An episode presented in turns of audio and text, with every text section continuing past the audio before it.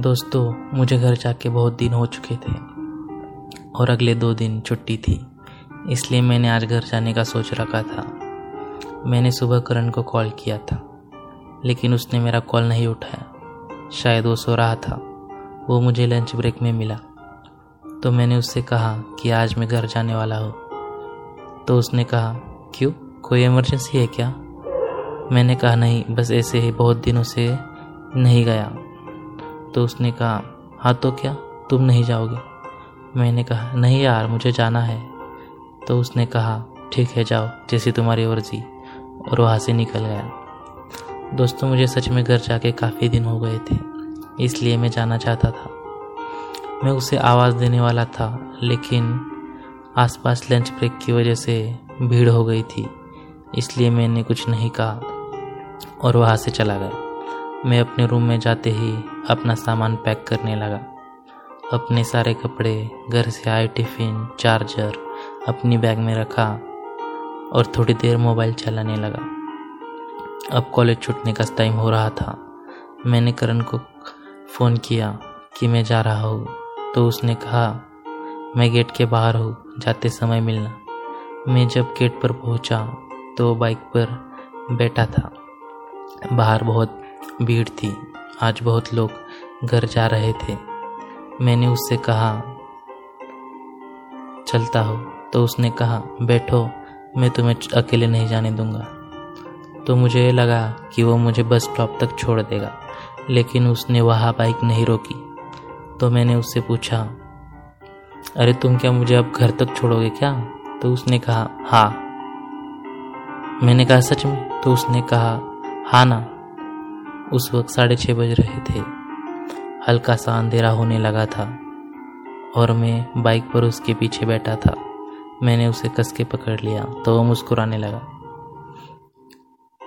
मैं उसके साथ मस्ती तो करना चाहता था, पर वो ड्राइव कर रहा था और इस वक्त मस्ती करना ठीक नहीं था। हम सारे रास्ते बातें कर रहे थे। दोस्तों, रात के वक्त ड्राइविंग करते हुए अपने बॉयफ्रेंड के साथ। जाना किसे पसंद नहीं होगा। अब एक घंटा हो चला था। मेरा घर आने ही वाला था। वहाँ पहुँचते ही उसने गाड़ी रोकी और मुझसे कहा, ख्याल रखना, और निकलने लगा। मैंने कहा, ऐसे कैसे? यहाँ तक आए हो तो घर तक अंदर आना ही पड़ेगा। दोस्तों, मैंने उसे बहुत रिक्वेस्ट की, लेकिन वो नहीं मान रहा था। मैंने कहा, कल चले जाना, लेकिन उसने कहा, फिर कभी और बाइक स्टार्ट कर दी और बाइक कहकर निकल पड़ा। मुझे बहुत बुरा लग रहा था और मुझे देखकर मेरे घर वाले काफ़ी खुश थे।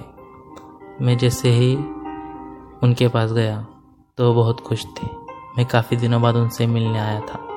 मम्मी ने सारा खाना मेरे पसंद का बनाया था। मैं जब सुने गया तो मुझे हॉस्टल की दोस्तों की और खासकर करण की बहुत याद आ रही थी।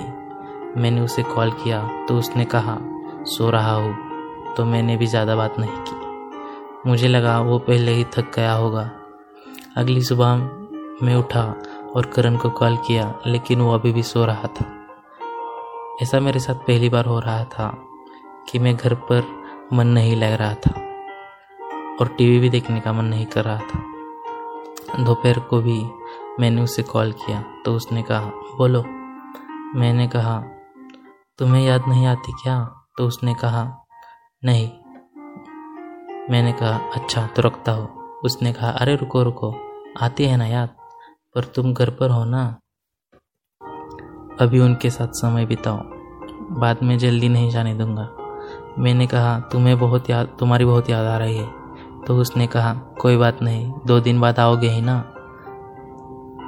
तभी अचानक से मम्मी आ गई और मुझे पूछा किससे बात कर रहा है? मैंने कहा, फ्रेंड है। तो इधर करण ने फ़ोन पे कहा, बॉयफ्रेंड है, और हंसने लगा। तो थोड़ी देर बाद मम्मी वहाँ से चली गई। मैंने कहा, पागल हो क्या? अगर सुन लेती तो? वो हंसने लगा। हम लोग काफ़ी देर से बात कर रहे थे। तभी बाहर से आवाज़ आई रिदू खाना खाना है? नीचे आ जाओ। मैंने कहा, आया मम्मी। और इधर फ़ोन पर करण ने कहा रिदू दोस्तों, मेरे घर वाले मुझे रितु कहते थे। मैं हंसने लगा। उसने कहा, चलो, बाद में बातें करते हैं। मुझे भी कैंटीन में जाना है। मैंने कहा, ओके, और खाना खाने के लिए चला गया। आज सारा दिन टीवी देख रहा था, पर कुछ मज़ा नहीं आ रहा था। शाम को मैंने करण से कहा, वीडियो कॉल करो ना। तो उसने मना कर दिया। मैंने पूछा, क्यों? तो कहने लगा, मैं अच्छा नहीं दिख रहा। काफ़ी फोर्स करने के बाद भी मान नहीं रहा था। तो मैंने फ़ोन काट दिया। तो उसका वीडियो कॉल आया। वो अपने बेड पर शर्टलेस ब्लैंकेट ओढ़े हुए था। मैंने कुछ कहता। इससे पहले उसने दिखाया कि उसके बाकी के रूममेट भी वही थे। तो मैंने फ़ोन काट दिया और उसे सॉरी कहा। तो उसने कहा, अरे, कोई बात नहीं।